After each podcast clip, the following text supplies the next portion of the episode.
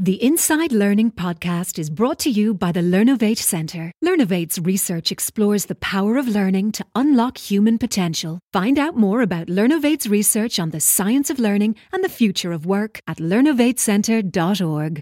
Have you ever been frustrated to discover you couldn't remember something you read just the day before? Have you ever thought you understood a new idea but then found it difficult to put that idea into words? Have you ever given up on trying to learn a new skill because when you tried to apply it, the result was an abysmal failure? If your answer to any of these is yes, you're in the right place. Learning is one of the most useful skills we have in today's forever changing world. But even though you've probably spent the best part of your life learning in one form or another, no one has ever told you about effective learning techniques. So that's what today's guest offers. Welcome to the Inside Learning podcast, brought to you by the Learnovate Centre in Trinity College Dublin. I am your host, Aidan McCullen, and I'm delighted to say we're joined by the author of four by four Learning, the four-step method to get four times more out of every book, talk, video, or even this podcast. Our guest is Ian Gibbs. Ian, welcome to Inside Learning. Thank you very much, Aidan. It's a pleasure to be here. Ian, before we even dive in, I thought it was really important so both you and I and our listeners are on the same page. Let's agree on a definition for learning itself. If you look in the, the dictionary definition, the dictionary definition is that learning is something like to acquire new knowledge or a new skill. And for me, that's an insufficient definition. The whole point of learning successfully is to acquire new knowledge or new skill in such a way that you can use it when you need it. And that bit, that bit about using it when you need it at some point in the future is the main part that I think we all stumble with. Next, you share a beautiful metaphor. I loved your metaphor of learning based on the forest in which you live. I'd love if you'd share this with our audience. Sure. As I sit here re- recording this with you, I'm looking out of the window and our house is just on the edge of the Colserola forest. The forest is run by the wild pigs. There's more wild pigs in the forest than there are people. And of course, they trot around and they have their own habits and ways that they move. And if you went off path, you'd see that there are hundreds of tracks that have been worn into the ground by these pigs trotting around. And these tracks are used as a metaphor for the way that the neural connections are made in, in our brains to point out that these tracks aren't just made by one pig taking one route through the forest on one occasion. They're made by several pigs taking the same route every day, every night, for months. And the idea of how we learn, how we build these neural connections to, to get ideas together is based on repeating and traversing these connections. This is how they're wired together, our neurons, just by thinking about something once or doing something a few times doesn't make you learn it. The way that you learn anything intentionally is by intentional, effortful practice. So this brings us nicely to what you call the learning ladder, which has five rungs or levels, A, B, C, D, and E, which also facilitates learning. Let's talk about this before we go into the four by four framework. Absolutely. There's nothing rocket science here. Really, what I'm doing here is slightly tweaking what anybody who's, who studies education knows about the Bloom's hierarchy of learning as far as the knowledge-based part goes. What I've done to start with is pointing out that with Bloom's hierarchy, that the, the first step is actually being able to remember. And as far as I, I see with people that are learning, many people don't even get up to this level. They experience stuff. And exactly the way that, for instance, your, your listeners now are listening to, to this podcast, or maybe they've attended a class or they've read a book or whatever, they expose themselves, they, they acquire or they become aware of new ideas, new information, but they don't even get to the point where they can remember it. If in a couple of weeks' time, somebody asks them, oh, what, what is it that you heard? They might completely have forgotten. And that's not learning. Just listening to a podcast isn't enough to say that you're learning from it. You have to make the effort to not only to listen, but to, to be able to remember, to, to understand, to apply, and beyond that, to evaluate how the information and how the stuff that you're interested in learning can all be processed and put into your head. So that's acquisition and awareness. And, you know, so many people, and I see this, I lecture in, in Trinity College, and I see sometimes the students think just by recognizing the information that they've learned it. And B of the f- five steps of the ladder is bringing back ideas. And this kind of talks to what you talked about, about learning earlier on, is that being able to recall those ideas when you need them. Recognizing stuff is the, the most primitive, the lowest level of, of learning. This is one of the reasons why I think, for instance, these, uh, you know, uh, pick pick the right answer out of four um, tests is, is not, uh, it doesn't work simply because you're already providing the answer, so people can recognize what the answer is. Whereas if you ask them to, to remember what the answer is to, to a, a problem, that's more challenging. And we, we, we spend far too much time becoming aware of new ideas and not enough time trying to remember them, process them, understand them, and apply them if possible.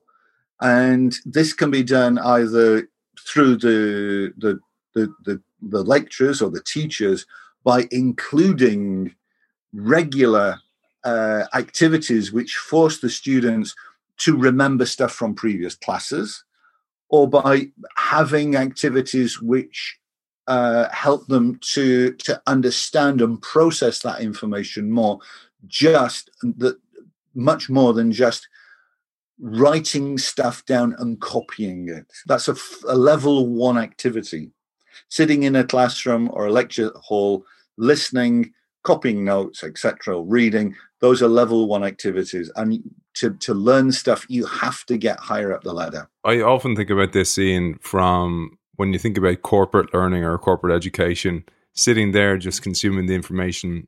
For example, say it's a new business model or it's a new strategy or it's innovation, whatever it might be, and not actually doing anything with that information, not setting up like a minimal viable product, a new business model, a concept, and actually going through the process of actually doing it. And this is the D on the A B C D E model on the ladder. And this is absolutely critical. Do then it leads to evaluation as well.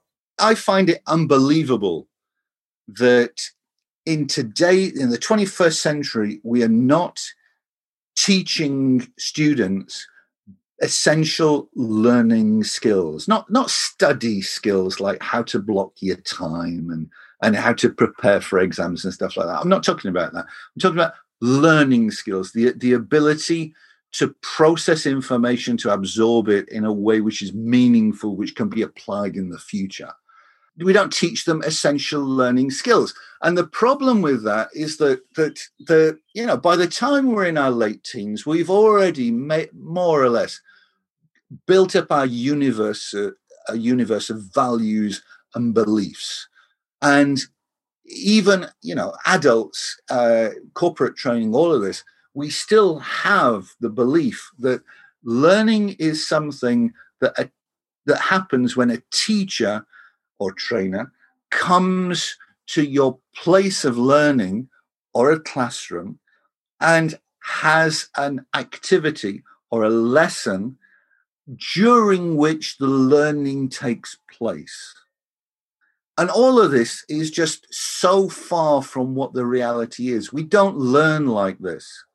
We learn by doing. We learn through experience. We learn much more outside the, the classroom than we do inside the classroom. And yet you have people who, who you know, with corporate training is a great example. They think, all right, uh, somebody decides that, that uh, we need to improve our customer empathy. So what they do is they say, right, let's get the H R people to get in somebody who can teach us that. And so the H R person then finds somebody to get in as a trainer, and the trainer comes and gives a, what, maybe a one-day training session. The employees come in, sit in the training session, and they walk out at the end, and everybody is happy because everybody has done their little bit of ticking off what they're expected to do. The H R person has found the trainer, the trainer has come in, the people have attended, and everybody's done the right thing. The only problem is that a month later, nothing has changed because, oh, what a surprise.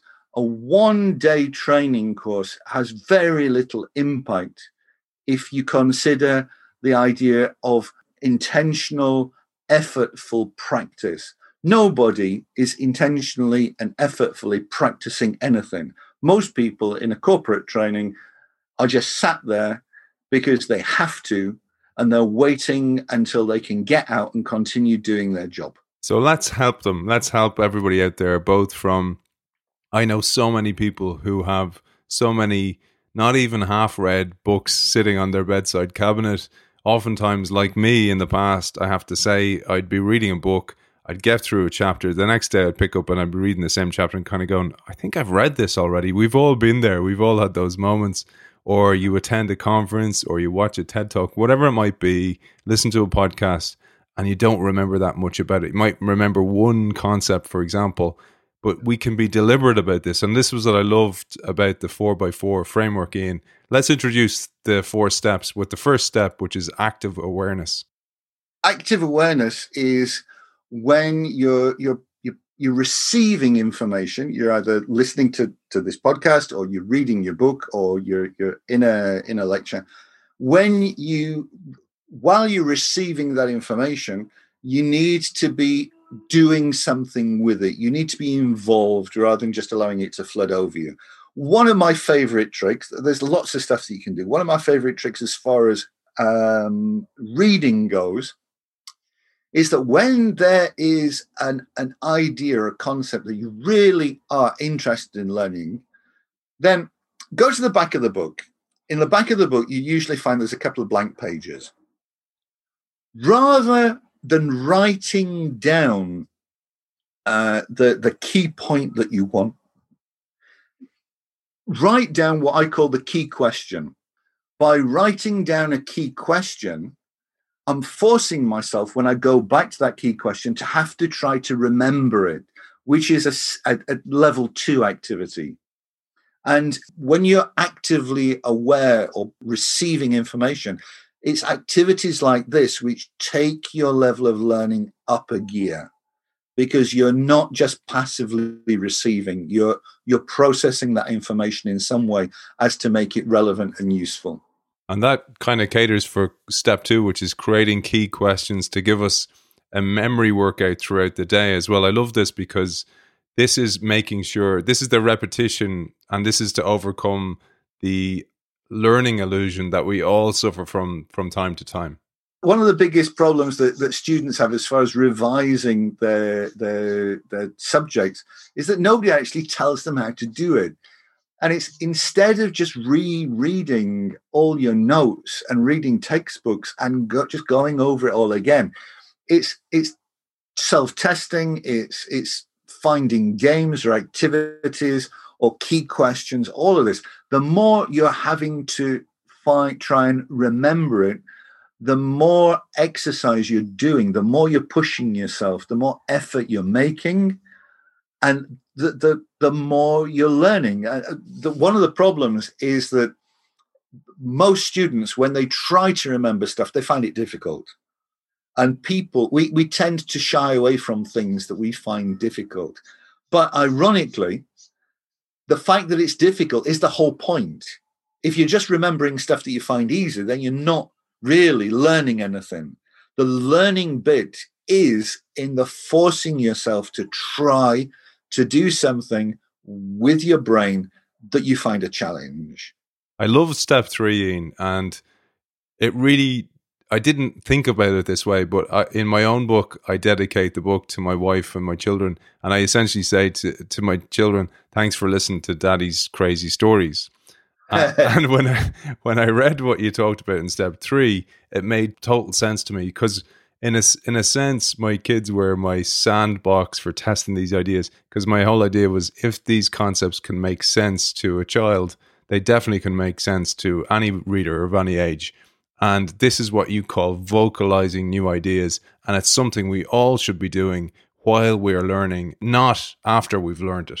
Um, I'm not sure if I put it in the book or whether it happened just afterwards, but my wife, I, I, I'm afraid I use my wife a lot as examples. She works from home now because of the, you know, the coronavirus thing. She has to work from home, and she stole, she stole my second screen. I bought myself this lovely extra screen to connect to my laptop so that I could work with two screens, and she took it off me because, well, she points out, she needs it more than I do. But anyway, that's not the point. The point is, is that she was struggling, one day she was struggling to get the screen, get her computer to recognize the, the, ex, the external screen. And I said, well, what's the problem? And she said, well, the, the problem is, is that, you know, with my laptop that I, that, that, that she uses with her own laptop, she could get it to connect because there are these little icons that pop up, and she just picks the icon of the external monitor, and and voila, off it goes. And she said, but when I when I connect it to my laptop, that's my work laptop, I can't do it because the same little icons don't pop up. All I can see there are the icons of the monitors that are in my office at work. And then she said, but, oh, hang on a minute. That means that I'm not actually looking at this computer, I'm looking at the computer screen in my office. And if I were to select the the option for using this computer, then, ah, okay, that solved it. Yeah, yeah. Uh, and, and basically, by talking through the problem, by vocalizing it, she got to understand what the problem was and allowed herself to, to, to, to solve it. I didn't do anything. All I did was listen. You know, it's a standard coaching trick that people learn and understand better when they have to explain it. I work partly as an executive coach, and essentially the job is to be there and be listened and be present. And that's what I find is that most people, including when I work as a consultant in innovation, most organizations have the answers within, but they just don't take the time to actually discuss them. So this step three absolutely made sense to me. Step four then is that if we incorporate failure into our learning strategy, we'll be more effective at dealing with setbacks and ultimately become more successful learners. Oftentimes we deal with setbacks as these kind of millstones to hold us back, and the better way to think about them is as milestones of success. Absolutely. People tend to take failure as a sign to stop doing something, rather than realizing that failure is part of the learning process. You, you, if you're going to start doing something that you don't know how to do, you are going to fail. Ask any juggler how often they, they've dropped the balls. Ask any basketball player how many shots they, they missed at the basket. And uh, it's it's easy to forget that failure is part of the learning process. I, I speak from, I mean, I, don't worry, I'm not, I'm, I'm not immune to the, this problem as well. Um, a couple of weeks ago, I hired uh, a, a, a motor scooter, motorcycle, because parking in, in the city is becoming worse and worse. And I didn't listen to my own advice. I didn't assume that I was going to have problems in riding the motorcycle. And as a result of being a relatively new motorcycle rider, I fell off the bloody thing and injured myself. And if I'd have thought to start with, look, at some point you're going to have a problem, why don't you wear some protective gear as you're a new motorcyclist, then I could have saved myself a lot of a lot of bother. And so it's, you know, it's it's easy to assume that when you learn, everything is going to be smooth. But it's much more realist, realistic to build in recognizing and accepting failure from the beginning as a positive sign that you are learning and you're getting better. Brilliant, Ian. And you've a couple of broken ribs to show for it as well, if anybody... Yes, yes, I do. Ian, if, if anybody wants to find you, where can they find you? I know you've written more than this book. Maybe you can tell us a bit about that, where to find you, et cetera. You can find me on LinkedIn. You can find me on my website, ian gibbs dot me.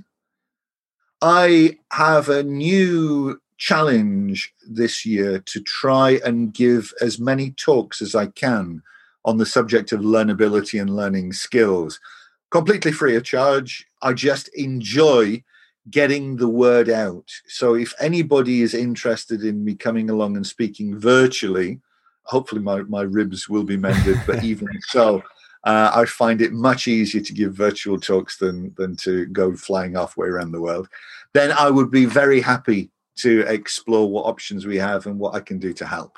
Well, Ian, it's always a pleasure talking to you. I really appreciate you joining us. Author of four by four Learning, the four-step method to get four times more out of every book, talk, or video that you read, hear, or watch for the rest of your life.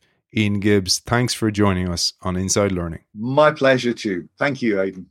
Next on Inside Learning, we are joined by Learning Lead, Senior Researcher and an Innovation Specialist with the Learnovate Centre in Trinity College Dublin, Janet Benson. Welcome to Inside Learning. Thanks very much, Aidan. Thanks a million for having me. It's great to have you on the show, and it'd be great to get your perspective on the chat we just had with Ian Gibbs, particularly one thing we both found interesting, and that keeps cropping up on the show, is the importance of learning how to learn. Oh, yeah. I mean, and it's something, you know, I, I kind of annoy close friends and family about a lot as well. It's it's something that it's like no more than yourself, Aidan, I'm so interested in, in general, like, you know, how people learn is such a big part of things, but also how we're not really taught to learn. And I think that's something that Ian brought up, something that's sort of like nearly assumed, I think. I mean, we talked about, I mean, he talked a little bit about, I guess, you know, college level, and, you know, we talk a lot about corporate learning, for example, but even going back so far, you know, as far as, you know, people being at school and stuff, I think sometimes there's this assumption about how people will, you know, Um, I guess, absorb information and learn. And it's not a given, you know, and I think from talking to people that I know who struggled, you know, through maybe not even school, but into college, just not having, not assuming that they have the skills or, you know, the kind of the know-how about what to do in a learning situation. I think that's, that's such a thing that's missed. I think that's one of the reasons why often students fall between the cracks a little bit, because they're just not given those skills, or they don't have the understanding about the best ways to learn, or what are the things that can really help them. And I think, you know, I'm thinking about as well, my niece is, is going to start university now in, in the autumn, you know, and, I, and I'm going to have a chat with her about some of the things that she can do to help her learn. And I know a lot about things like how, you know, I, I think Ian brought up things about writing notes and even highlighting. I mean, highlighting is something that everybody does when they're studying for an exam, right? And you assume that that's going to help you to kind of recall information. And we know actually from the research that that's just not the case. So I really like the idea of what, what Ian was saying about all the different techniques you can use. It's something I do myself. I was I was listening to what Ian was saying and taking my own notes and thinking, okay, you know, Janet, taking notes, you know, this isn't going to work for helping you remember what Ian was saying, but I was writing questions to myself. Writing questions is such a great way to challenge yourself a little bit. And I just having those, you know, those kind of core questions to challenge yourself really really helps with that learning process. But I think, again, you know, when we look at moving into corporate learning, and I suppose that's where my area of particular interest and expertise is, you know, we spend a lot of time and resources on courses like Train the Trainer, and there really isn't a lot about learn, like learn for the learner. So I think that's kind of where we have to start focusing things. You've preempted me there, because I was going to ask about that. I know that's one of your areas of expertise, but also real passion and interest. And if you think about it, I love the word paradigm. Paradigm just means pattern. And the pattern we learn of learning is sitting there like automatons, mm. absorbing information. And there's a beautiful quote I love, that the mind is a vessel not to be filled, but a fire to be kindled. And yes. actually, yeah. when you grow older, that's what you want. You want to kindle imagination. You want to kindle questions in people so they actually learn in a different way. I'd love to get your perspective on that, the corporate workplace learning. Well, I love that quote, Aidan, as well. I think it's attributed to, to W B Yeats, and I'm, I'm sitting here in Sligo, so it was nice to hear that quote from you, actually. Yeah, I think there's still that reliance on, kind of as, as Ian was saying, that that learning happens in a vacuum. You know, learning only happens in this training room, in this classroom. This is where the learning occurs. And once you leave, that's it. You know, there's no learning happening. And and I think, you know, we've become aware in the last, you know, it's it's it's in the last number of years. I mean, it's been a long time actually that we've realized that that's not the case at all. And yet, you know, there is a quote as well that education can be a slow learner. And I think sometimes we struggle a little bit to catch up with what the research says um, and what the best practices are. And we know, so we know that the learning will occur outside of that classroom environment. It'll occur with you chatting to someone outside of the training room about what you've just learned, or it'll occur a week later when you're on the job, say, for example, and coming across a particular challenge and, and trying to recall information that you've learned.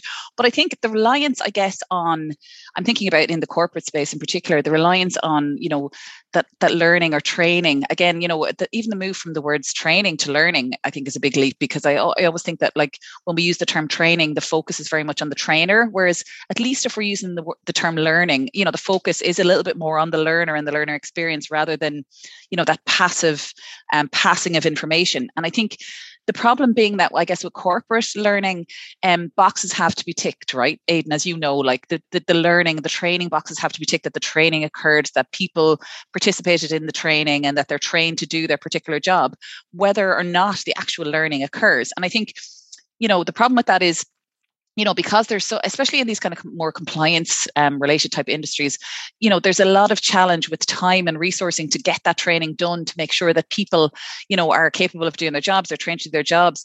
But but the other side of that coin then is that if not, if no real learning occurs, then you come across real, you know, real world consequences, right? So like, even if people aren't necessarily having a great learning experience and learn aren't learning things particularly well, the consequences are often that they make mistakes. And you know, that, that's something that we can definitely help with from a learning perspective. But I think at the workplace, the, the most important thing really when we think about, you know, the kind of training that people take in the workplace are in relation to health and safety, or impacting, you know, kind of the financial impact on the organization. And and these things are massive, and they have a huge impact on, on human error reduction.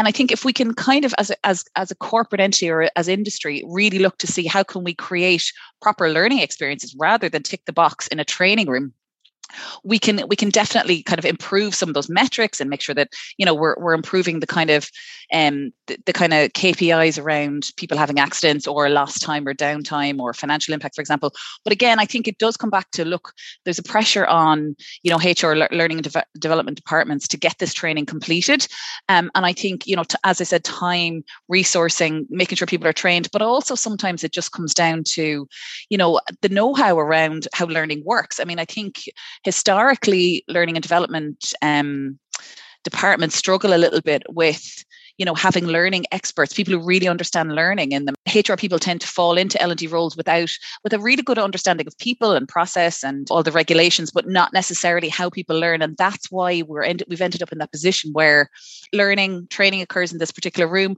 We don't have a big understanding about how people learn. We don't have a big understanding about what learning actually means and how it's not just recalling information. To kind of, as, the, as Ian was saying, like, relearning doesn't occur like that, that there's, there's a lot more involved. And I think over time, it's just become a lot easier to say, well, look, we'll bring everyone in for training, we'll get an expert in, they'll talk to the people, and no relearning will occur. And yet, because it's worked up to now that, you know, if, if a company, for example, is being audited or whatever, that the training forms have been completed, that's been enough. But I think as time goes on, we are becoming a lot more aware of, like, relearning really has to happen to make sure that people can not only, you know, ensure that they don't have accidents or they don't make these big mistakes, but also that they can transfer their skills to other roles, to other organizations, for example. And that's something that I think is going to become a lot more important over time, is that sort of transference of learning, or, or those transversal skills development, which we, which we talk a lot about at the moment. So I think, yeah, up to date, it's just been that sort of challenge around around time, around lack of understanding, around lack of resourcing in L and D. So much came to mind. One thing, for example, like, I work both as a lecturer in Trinity College, but also as a corporate facilitator.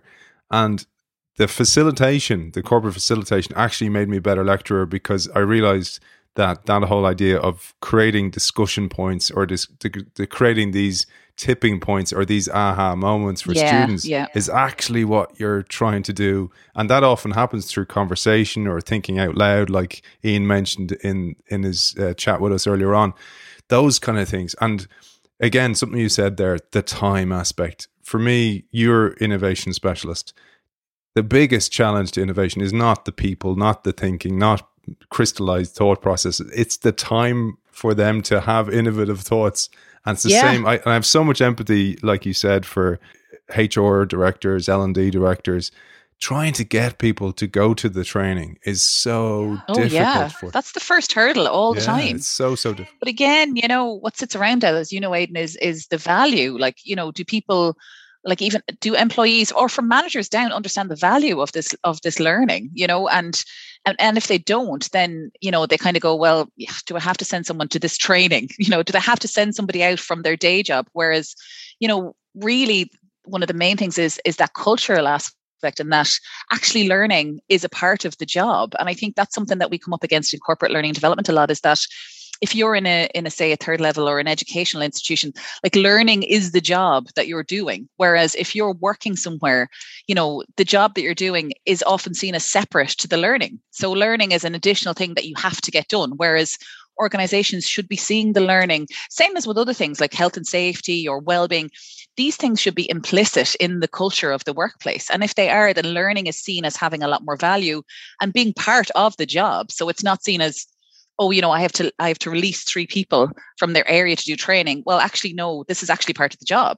And I think that's one of the big barriers. If you can get over that and the value is is being appreciated by, as we say, from the top down to the employees. And and again, you know, with any kind of, I guess, especially with learning, I think, you know, if if it's seen as being valuable to from management, from a top down level, then at least employees will start to see the value too. And if it's being lived by the management in their organization, um, that value element comes into it. So it's not seen as such a hassle. And, and again, we've seen that as well, Aidan, you know, where where you set up a training session, as you said, and you're trying to get people to go to it. If your immediate manager, line manager, whatever, is kind of going, oh, I have to send you to this training. Of course, that's going to kind of have an effect on you as an employee and go, well, my line manager doesn't see the value in it, then I don't see the value in it. Then I'm sitting there and the poor trainer is trying to push the value of it on you in the training room.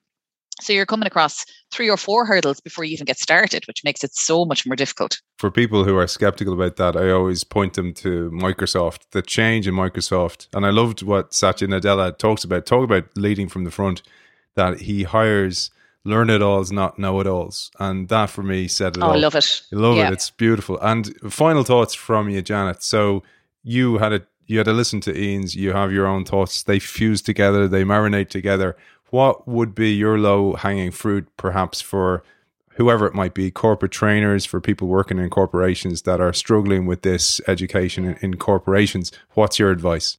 Yeah, I would say, look at, stop focusing on the outcomes of the learning, right? The immediate outcomes that, you know, tick the box to say, I've completed the learning and you've done a, a quiz, a multiple choice, and, you know, you've gotten the answers right, okay? Like, the training has been completed, great. Use the extra time that you might have at the end to get people to pose questions to each other. Just what Ian was saying, try to explain what you've learned, get people to explain in small groups what they've learned to each other. It helps to create that, you know, that um, deeper learning experience and that people will take something away. Get people to, at the end of a, of a training session, if you're still having training sessions, which we know corporate are still doing, like think about, you know, how you're going to apply the learning, um, and maybe get, get people to give examples of how they're going to apply learning when they when they leave the, the training room, for example. All these little things, you know, providing them with some level of collaborative task maybe, or a scenario or some kind of problem-based learning at the end of a training session is ten times better way to try to instill a deeper learning experience than getting people to fill in, as Ian said, like a multiple choice where the answer is right in front of them. Um, anything like that will help to kind of create that more effective um, and deeper learning experience that we want. Um, and it's a really good starting point to get people thinking about learning and, and thinking about it a little bit more seriously. And also for the trainers to start thinking about, okay, well, I'm not just training. I'm not just, again, that sage on the stage person. I want people to to actually engage with the learning and get them to think about what are the tasks or activities that they can set um, in a in a kind of a training session to, again, get people to think about it, get people to ask questions, get people to to come up with scenarios and, and try to do a little bit of that application um, and explain things to each other, and also to create links to things they already know. I always think that's a really important part of it. If there's a way that you can create links, you know, come up with other resources that may be linked to the to the topic that you're currently learning about, even if it's in your, you know, relating to outside of the workplace or whatever. Anything like that helps to create some of those links that Ian was talking about. So anything like that is, is going to be really, as you said, kind of low hanging fruit to get to get to get you started about how to create that more effective learning. We can only work from there really, and, and just make it better and better. That's it for another episode of the Inside Learning Podcast, brought to you by the Learnovate Centre in Trinity College Dublin. Thanks to our expert from the Learnovate Centre, learning lead, senior researcher and innovation specialist, Janet Benson. Janet, thank you for joining us. Thanks a million, Aidan. And see you all next month when we are joined by the brilliant Barbara Oakley here on Inside Learning, brought to you by the Learnovate Centre in Trinity College Dublin. See you then. Inside Learning is brought to you by the Learnovate Centre in Trinity College Dublin. Learnovate is funded by Enterprise Ireland and I D A Ireland. Visit learnovate centre dot org to find out more about our research on the science of learning and the future of work.